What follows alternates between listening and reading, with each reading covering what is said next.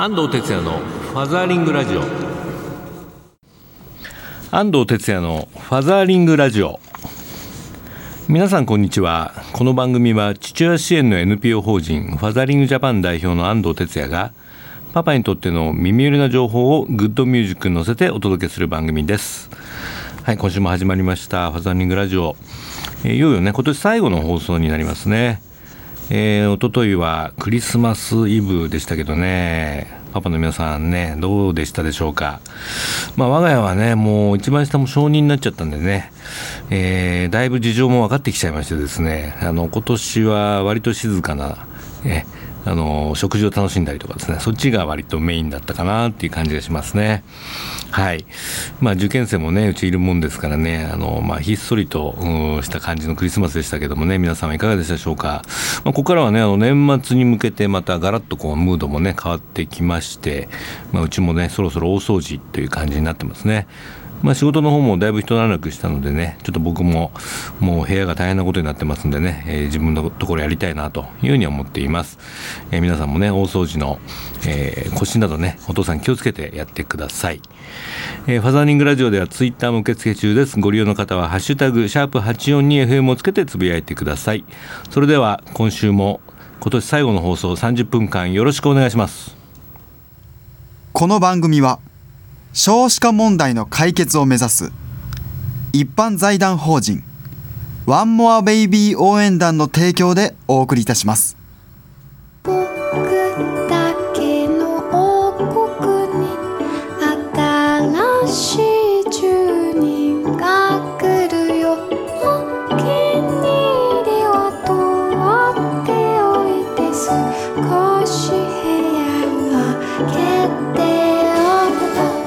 ーベイビー応援団。フ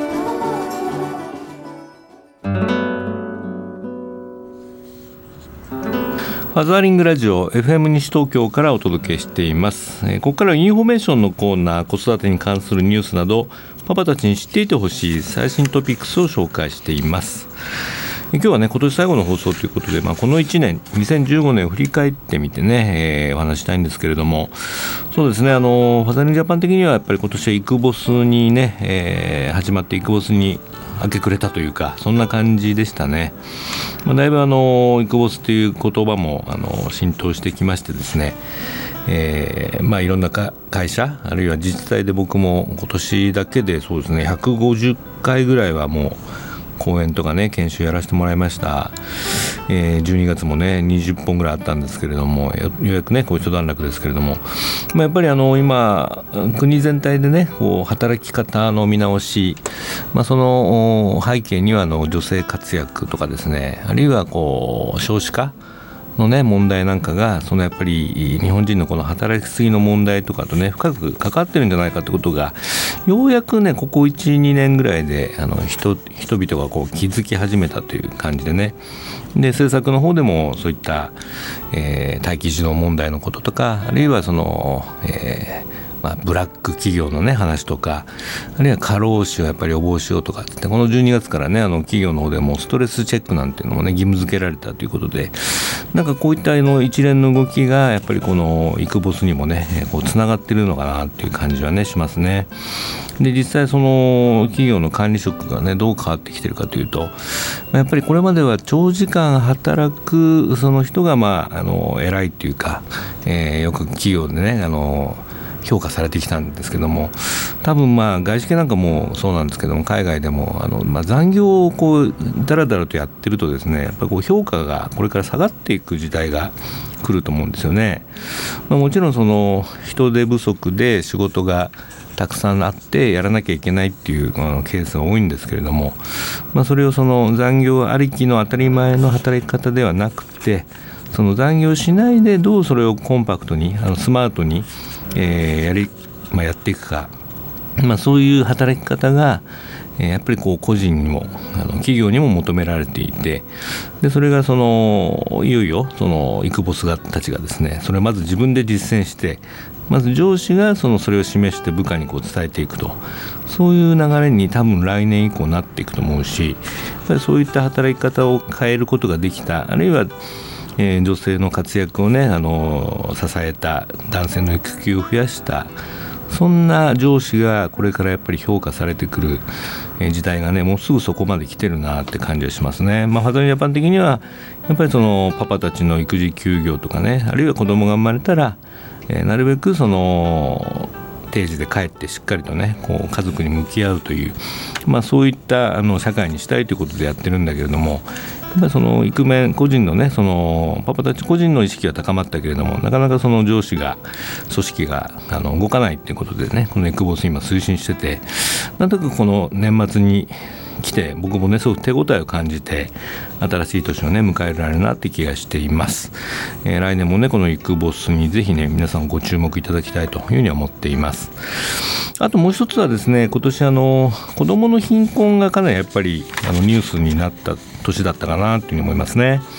うんあのまあ先ほどね、え先頃あのえっと、いろんなまあ NPO の有志が集まってですね、まあ、児童扶養手当のね、えー支給額を、えー特に2人目以降ですね上げていこうっていうまあ運動をあのやってたんですけども、まあ、これがねいよいよあの、えーまあ、制度が変わってですね来年度以降から、えー児童扶養手当が増額、ね、一人家庭の2人目以降が増えるというなんてまさに35年ぶりの改革にねようやくつながりそうなね、まあ、気配になってます。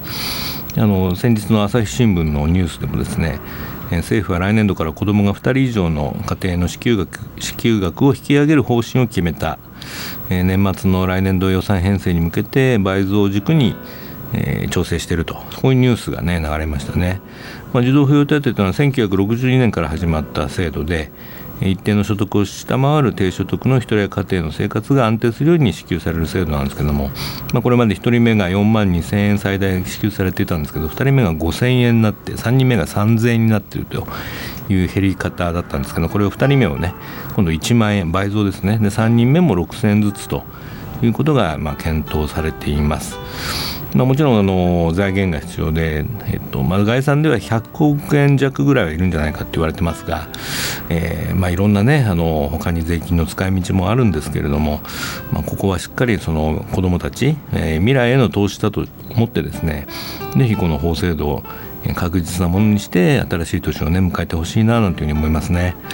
まあ、あのいろんな家庭はあるんですけどもねあの我々はどんな家庭の子供でもやっぱり笑顔になるような社会。でそこに笑顔のお父さんとお母さんがいる。そういう家族をねこれからやっぱりもっと増やしていきたいなというふうに思っています、えー来年もねこの問題についてもいろいろこの番組でも考えていきたいと思います。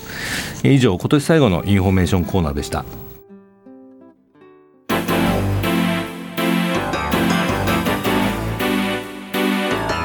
マザーリングラジオ FM 西東京からお届けしています。ここからはソーシャルカフェのコーナー日本には社会的な課題がいろいろありますがそれを何とかしたい社会を変えたいという思いを持ってソーシャルな活動を実践する方をゲストにお呼びするコーナーです。え今日のゲストは小平市からお越しいただきました、小平育みプロジェクト代表の橋本直子さんと副代表の宮井恵子さんです、はい。こんにちは、こんにちは。よろしくお願いいたします。橋本さんとはね前三三三五プロジェクトですね。のねイベントに来ていただきまして、はい、ご挨拶させていただきました。まあ、そういったご縁もあって今日おいでいただいたんですけれども、はいこの、えー、小平育みプロジェクト略して小田博でしたっけ？小田ハグって言います。うんはい。これはいつから始められたんですか？これはですね、ちょうど2年前ですね、2013年11月に、あの CB 講座をね、うん。受講した、CB 講座ってなコミュニティビジネス。あコミュニティビジネス。ね、はい、企業講座を受講しまして、はいはいはい。うん。その受講生の仲間でね、うん。あの発足しました。うん。はい。それは市民のママたちってことですか？あの受講生は、まあ、いろんな年代の方、男性もいらっしゃったんですけど、うん私たちあの意気統合したのはへえ3人で、あー三人からね。あの一緒に発足をしました。心と体を、うん。あの産前産後のママたちの心と体を癒したい、あの支えとなって助け合う仕組みを作りたいっていう思いを持った3人でですね、なるほどなるほど。はい、はいそれに賛同してくれた仲間が集まって、今は10人ほど、うん10人メンバーがおります。あそうですかはい。はいということはまあお二人もママで、はいその産前産後のこうまあ大変さとか、はい。はいそういったものを実感されてこの活動を始められたと。そうですねいうことですねはい。実際どんなことが大変でした？ですね。私はす産後うつの経験もございますし、今本当にまだ6ヶ月になったばかりの子供がいるんですけど、うん。5人子育てをしておりまして、五人のママ？はい。あもう尊敬します。素晴らしい。はい、もういろいろなもう経験の中から、えはい。もうちょっとそその経験も、えねあの生かして、ええ。はい少しでも、えうん。あの若いママさんたちのねそうですね。ね。はい。うーん。小平さんも今お子さんは？あえ私も高校生と小学生の子供があだいぶ2人。手離れ感ははいそうですね。そうですか。はい、うん僕も高校生、中学生、小学生がいるんですけども、ね。あそうなんですね。ね、三人いて。はい。まあ大変な頃のことはちょっと忘れがちなんですが、はい。ただねこういう子育て支援の活動してるとやっぱり最近のママやねあのパパたちもいろいろ悩んでるんで、はい。やっぱり支援していかなきゃななんて思っちゃいますよね。はい。うん。まあ、小平のじゃあ、えー市民のママたち向けにいろんな講座とかをされてる感じですか、そうですね。はい。はい、えっとこちらにパンフレットありますけど、えはい。よヨガ、うん。はい。そうです、うん。あの宮井さんがヨガインストラクターをしているので、はい、この時はうん。あの産後のね、うん。骨盤調整ヨガを、うん。はいはい。させていただきまあこのした。写真写ってんじゃん。産後のママたち。あそうですね。えーはい。どんな感想がありました、ですね。うん。うん。うんリフレッシュできるっていうのがもうねうん。まずあるんですまあ、けど。気持ちの面でもね。そうですね、はい。で保育付きの、うん。保育をつけて、うん。あのお子さんと離れてあと自分のことはないがしろにししがちなんですけれども、うん。あの自分の体のケア、ええ。心の心のケアええ。も自分を大切にできるっていうことで、はい、大変、ん。はい、喜んでいただいてうですか他にもいろいろな講座も、あの親業講座でしたり、はいはいベビーマッサージ。の講座でした。りそういうこともやっております。うん。このトークイベントっていうのはこれはどんなテーマでやってるんですか？あこれはですね、うん。産後の本音トークっていううはい、うん。あのテーマで、うん。あのね渡辺大地さんご夫妻をお招きしましあのせ先て。日この番組のゲストでも来てくれはい、たあのフェ渡辺君イスブックで拝見しました。はいはい、はい、そうですか。はい、彼面白いでしょ？はい、そうなんです。楽しいあの本音トークが飛び出しでした。はい。また三人目もできたみたいで。今度ねまた生まれるみたいですよ。そうなんですね。うん。はい。た。ますますははい。ねえ。ね、まあ素敵なご夫妻で。そうですね、はい。同じ沿線ですからね今度ね。はい、あの来年度にはね、あのついにうん来年度はあの小平市のはい。生き生き共同事業というのに、うん。あの採択されましてあそうですか。4回の講座を来年度は提案させていただいて、ええ。はいあのやることが決まっております。そこなんかパパ関連もあるんですか？ついにですね、あのうん父親学級をお。はい2回のシリーズで小平市で。はい、小平市初になります。そういえば今まではい。やってないかもね小平市ね。そうなん覚えがないでですす。そういえば。お招きしたいんですけど、ぜひお願いしたいんですけど。はい。で渡辺君とか行くのかな？そうなんです。この時に渡辺大地さんと、うん。あとはあの NPO 法人ただいまのあのあミキさんも、ああミキさんもうちの会員ですから。FJ の。そうなんですね。はい。そうですか。はい、うん。夫婦で子育てをスタートするために、うん。はい、もう心や体の変化ししたり、コミュニケーションのですね夫婦の、はいはいはい。そのコミュニケーション力を高めるようなはい講座をあしていただけたら、あいいですねはい、と思っております。ねえはい僕なんか結構若いパパたちの方が説得力あると思いますね。ねえはい、ぜひはい。ねまあお願いしますまたなんか絵本の読み 方でも。えぜもしひ、ねできればはい、来ていただきたいねです。えいいですね。ははい。い。で今後はまあこういう行政ともタイプしながら、そうですね。活動の幅を広げていきたいとはい。他にも、うん。はい、行っている活動がはいはいあるんですけれども、うん、どんなことですか？ね、と広気軽に立ち寄れるオープンなコミュニティカフェをはいはい。毎月12回うん。開催しておりまして、はい。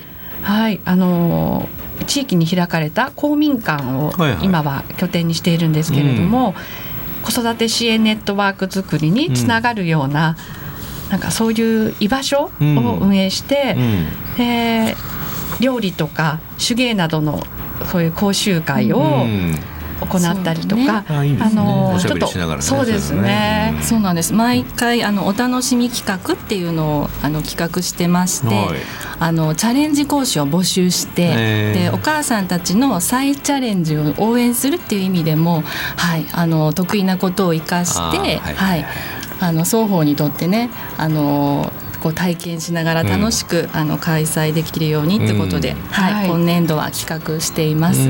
赤ちゃん連れてね皆さんこう来て、ね、はいお昼もそこで輪になって、えー、おしゃべりしながらご飯食べたりとか、はい、子育てのこととかね、ね、あるいはまあ将来のこととかね、はい、きっと、はい、いいですね。はい。まあ、ホザリジャパンも今そのマザーリングカフェっていうのやっててまあ多分趣旨は同じなんですけども、はい、一回出産でねあの離職しちゃったママたちが、はい。まあ、いろいろ先輩ママのお話を聞いて、もう一回こうねあの一人の、まあ、女性としてというか、うん、働くことも含めてね、はい、エンパワーメントしていきましょうっていう趣旨なんですけれども、はい。やっぱり今もうそういう時代ですよね。うん、なんかね、ね、ずっと家にね、まあ、閉じこもってやってると育児も、ね、そうです。煮詰まって詰まってきますし、ね、しまいます、ね、いやそれ最近パパもね結構、あのイクメンブルーっていうかね。あそうなんです、ね、パタニティブルーっていうのが今あって。パタニティブルーパタニティですね。はい。まあ、そういったのが少し出てきちゃってるんでね。お父さんたちのそういうカフェもあってもいいまあそうですね。カフェっていうか、まあ、我々は結構飲み会をしょっちゅうやって。はい、でも飲み会はあの夜9時半からって決めててそれまで家のことちゃんとやって、やってからですね。子供をお風呂に入れて寝かしつけてから出てくるみたいな地域でやってますけどもね。それママもね安心ですから、あそうですね。そういう活動がね小平でもできできるようにね、うん、パパサークルができればいいなっていう。まだないですか？なんか親父の会とか少し保育園とかを主体にあるかもしれないんですけれども、ないようなちょっと聞いたことがなくてですが、市川とかこの西東京では、ね活発にやられてるみたいなそのね来年度の講座を軸にできるといいですよね。はい父親学級1期生とか2期生とかってこう続けてそういう集まりができていたらいいかなと、はい目論んでおります、あんまりこうコツはねガチガチの組織にしないで、出入り自由っていうか、入るのもまあやめるのも自由とかにゆるくやるとですね、最近のパパたちは入ってくると思いますね。はいわかりましたまたその辺はもういくらでもご相談ください。はい、ぜひよろしくお願いします。ね、今日はあのまあ沿線ということで小平市から、はい、えー、小平育みプロジェクトの、えー、お二人代表の橋本直子さんと、はい、副代表の宮井恵子さんにお越しいただいていろいろお話を伺いました。はい、今日は赤ちゃんもねご一緒で、はい、はい、声が聞こえるちょっとおしゃべりしてます。ね、いやいいですね。いやふにゃ言っております。その頃が僕も懐かしいなと思ってね。はい、初心に帰って、はい、五人の、はい、素晴らしいですね。ね本当に。本当ね。ありがとうございます。ありがとうございます。ありがとうございました。本当にどうもありがとうございました。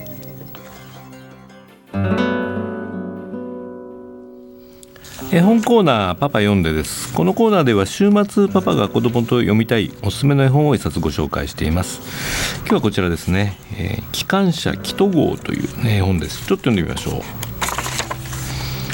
う。もし地球がこのレモンだとすると真ん中に巻いてある紐が赤道です。赤道は地球を2つに分け太陽はその真上を通ります。レモンの先は北極と南極で冷たい氷に覆われています。そしてちょうど紐の結び目の下にあるのがエクアドル。太陽が一年中さんさんと降り注ぐ暖かい国です。エクアドルにはアンデス山脈が高くそびえその麓にジャングルが広がっています。そこを小さな赤い機関車キト号が人や荷物を乗せて元気よく走っています。エクアドルでは毎日きっかり6時に太陽が昇ります。太陽は美しい谷にある可愛らしい土の家を優しく照らします。家にはペドロという小さな男の子が住んでいました。ペドロは一日中庭に座っています。小枝を手に鶏がご座に広げたトウモロコシを盗まないように見張っているのです。鶏もペドロを見張っています。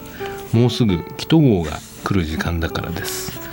はいこんな感じでねエクアドルというね、まあ、アンデス山脈の、えー、国があるんですけどもそこにこの作者がですね旅をした時の、まあ、旅行記みたいなね絵本なんですね。まあ、非常にね何て言うかな雰囲気のある絵本ですね手にした時にあこれは良さそうな絵本だなって直感的に思ったんですけども、まあ、あの乳幼児向けというよりはそうですね小学校高学年ぐらいになると、えー、いいんじゃないかなと思いますが、えー、このねペドロという子供とそのキト号のねえ人たちとのこういろんな交流がねあのすごく心温まる感じで描かれてますね。えー、本ナビの編集部富田直美さんもねこんな風に書いてますね。えー、実は1938年の初版以来未翻訳で長い間雇用書店に埋もれていたそうです、えー、役者の伏見美沙さんがこの絵本の創作の源となるベーメルマンスの写真を偶然に発見し2006年日本での出版につながりました。その幻の作品の待望の復刊となります、えー、絵本の巻末にある伏見さんの後書きも出読です。と、うん、この後書きもなかなかねいい味わいで僕もにやりとしてしまいました、うん、なんかねこう愛嬌たっぷりの、えー、この作者とあとこの登場人物そしてね、えー翻訳の伏見さんもねなんかこうみんな同じ心持ちになってるそんなねなんていうかないろんな企みを感じる絵本だったなと思いますね、えー、冬休みのねちょっと時間のある時にぜひこの一冊えー、パパたちね試していただきたいなというふうに思います、えー、今週の絵本は機関車キト号ルードウィヒ・ベーメルマンス作伏見美沙役 BL 出版から発売になっています。フェイスブックページにもリンク貼っておきますのでご覧ください。今週のパパ読んででした。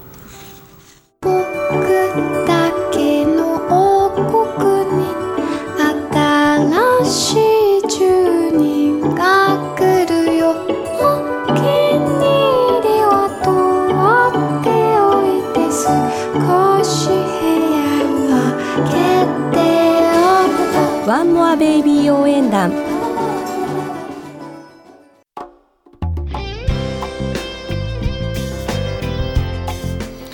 ファザーリングラジオそろそろお別れの時間になりました。え今年最後の放送でしたけどね。皆さんいかがでしたでしょうか、えー、いよいよもう年末なのでね。あとはもう家で僕も掃除をしたり、えー、あるいは大晦日ねうちはいろいろ浅草とかにねよく出かけるんですけど今年もねまた予定しています、えー、受験生がいるんでね少し願掛けもしなきゃななんて思ってますね、まあ、皆さんどんな年末年始をお過ごしになるんでしょうか？えー、ファザリングラジオではリスナーの皆さんからのメッセージもお待ちしております。FM 西東京のホームページからリクエストメッセージのバナーをクリックして必要事項を入力して送信ください。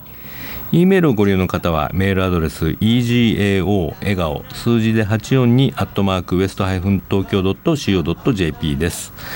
えー、番組のフェイスブックページもねまた更新しておきますのでぜひいいねして覗いてみてください、えー、ファザリングラジオの方は、えー、次回は1月2日土曜日のね朝9時からまた始まります、えー、ぜひね聞いてください、えー、それでは、えー、ファザリングラジオ今年はね、えー、以上になります。お相手は安藤哲也でした。パパの皆さん、えー、2016年良いお年をお迎えください。キーポンファザーリングバイバイこの番組は「少子化問題の解決を目指す一般財団法人ワンモアベイビー応援団の提供でお送りいたしました。